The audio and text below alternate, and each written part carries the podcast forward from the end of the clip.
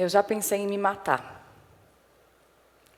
E não foi uma nem duas vezes. Eu sentava no parapeito da janela do sétimo andar do prédio onde eu morava todos os dias. Eu era adolescente e eu estava enfrentando um quadro de síndrome do pânico e de depressão. Um mal que atinge mais de 300 milhões de pessoas no mundo e que também é o mal que mais tira anos saudáveis dos brasileiros. Eu sou neta de psiquiatra, eu sou filha de psicanalista, mas ninguém conseguia me tirar do quarto. Para mim, não existia mais o fora do quarto. Existia apenas um, um canto no qual eu me afundava cada vez mais.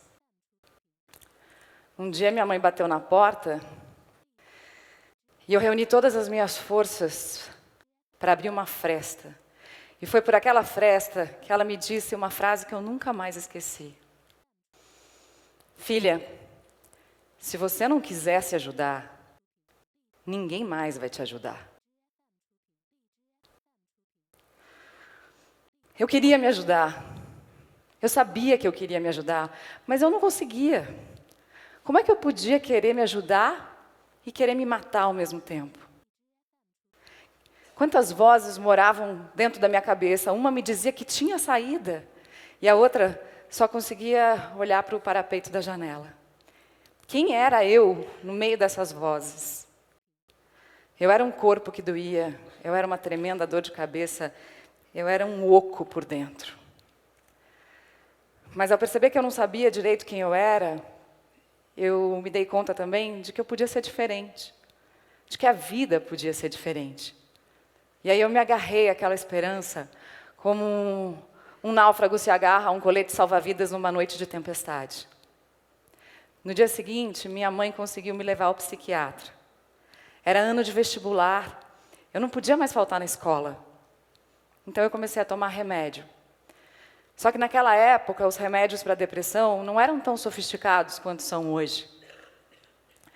Eu engordei 10 quilos em duas semanas. Fiquei arrasada. A sensação que eu tinha era de que se meu pai fosse atropelado ali no outro lado da rua, eu não ia nem conseguir gritar. Tamanha apatia que eu sentia. Mas aos poucos, a gente foi ajustando a medicação e devagarzinho o ânimo começou a reaparecer. E aí, além de ir ao psiquiatra, eu comecei também a fazer terapia. E eu me lembro que ela me deu três dicas. A primeira dica era para que eu cuidasse da minha, da minha alimentação como quem cuida da alimentação de um bebê. Ela falou assim: Mari, presta muita atenção se você quer realmente comer aquilo, se você precisa comer aquilo. E se você puder preparar para você o que você vai comer, melhor ainda. A segunda dica que ela me deu foi para eu tentar dormir direito. E no começo eu tive uma medicação que me ajudou a fazer isso. E a terceira dica foi para eu voltar a praticar atividade física. E aos poucos eu fui melhorando e fui voltando a ser a Mari que eu sempre fui. As minhas amigas me convidavam para jantar, para comer pizza, para tomar chopp, para enfiar o pé na jaca na balada, e eu recusava. E elas achavam que era porque eu tinha muita força de vontade de continuar com a dieta. Mas na verdade, eu abria mão das companhias que eu tanto amava por medo. Eu tinha muito medo de que qualquer deslize me levasse de volta para o parapeito da janela. Era um monstro que me rondava, que estava o tempo todo à espreita. Eu não queria mais encontrar com a depressão. Então eu mantinha a minha disciplina na atividade física, na minha alimentação, e tentando dormir direito. Isso muito antes de eu ter que falar sobre saúde na televisão. E funcionou. Funcionou até que eu fiquei grávida. E a gravidez foi para mim uma licença para sentir.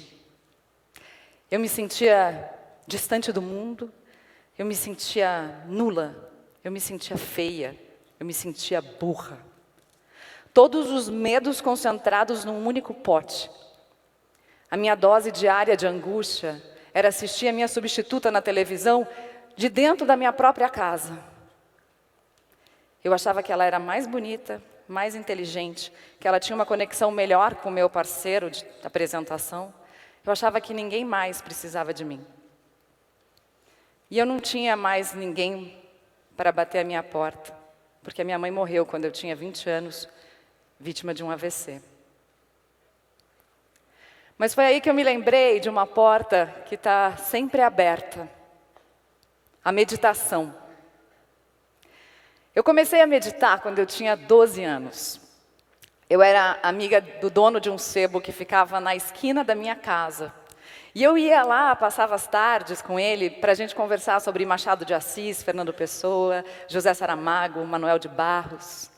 Até que um dia ele olhou para mim e falou assim: Mari, isso é para você. Esse livro é a sua cara. O livro se chamava Visualização Criativa e tinha uma mandala na capa. Eu tinha 12 anos, eu não tinha a menor ideia do que era uma mandala. Eu não tinha a menor ideia do que era a visualização criativa. Mas eu tinha muita curiosidade para saber por que, que o dono do sebo achava que aquele livro era minha cara. Então eu corri para casa e comecei a ler o livro e comecei a fazer os exercícios que o livro propunha. E um deles era assim: imagina uma bolha dourada na sua cabeça, depois na sua testa, na sua garganta, no seu coração, um pouquinho acima do umbigo, um pouquinho abaixo, até chegar na região pélvica. Eu coloquei um CD da Enya no meu microsystem e comecei a fazer o exercício. Só me dei conta de que aquele exercício tinha durado mais tempo do que eu tinha planejado quando o CD acabou. Eu tinha ido para um lugar mágico, cheio de luzes douradas, lilazes, violetas, verdes, azuis, um lugar que me parecia mais real do que a realidade. E eu lembro de ter pensado assim: gente, será que é isso que o pessoal chama de entrar em alfa? Eu tinha meditado por acaso, sem saber que eu estava meditando. E acho que por isso que foi tão fácil da primeira vez. E é claro que no dia seguinte eu quis repetir o exercício. Eu quis voltar para aquele lugar mágico, mas não funcionou. E aí, com a prática, eu fui entendendo que a meditação profunda não tem nada a ver com essa nossa vontade de controlar o mundo. A meditação profunda, ela requer entrega e não controle. A meditação dá aquilo que eu chamo não de big data da saúde, mas de core data. Ela te dá acesso aos dados do seu coração. Core, de conectar-se. O, de observar seus pensamentos, suas sensações, seus sentimentos, suas emoções. Depois que você conectou, observou, vem o R, de respirar com tudo que está ali. A respiração é a nossa única função automática que a gente consegue controlar. E é tão bom quando a gente consegue controlar. Conectar, observar, respirar, para depois escutar-se. Eu fui aprendendo a reconhecer os meus sinais como quem reconhece placas de trânsito na rua.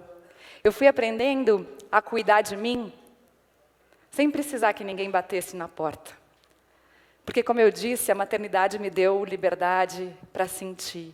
E além de tudo que eu já falei, eu também senti o maior amor do mundo. E eu senti que eu queria cuidar de mim, porque eu curtia muito cuidar de outra pessoa. E aí, as minhas meditações começaram a mudar um pouco.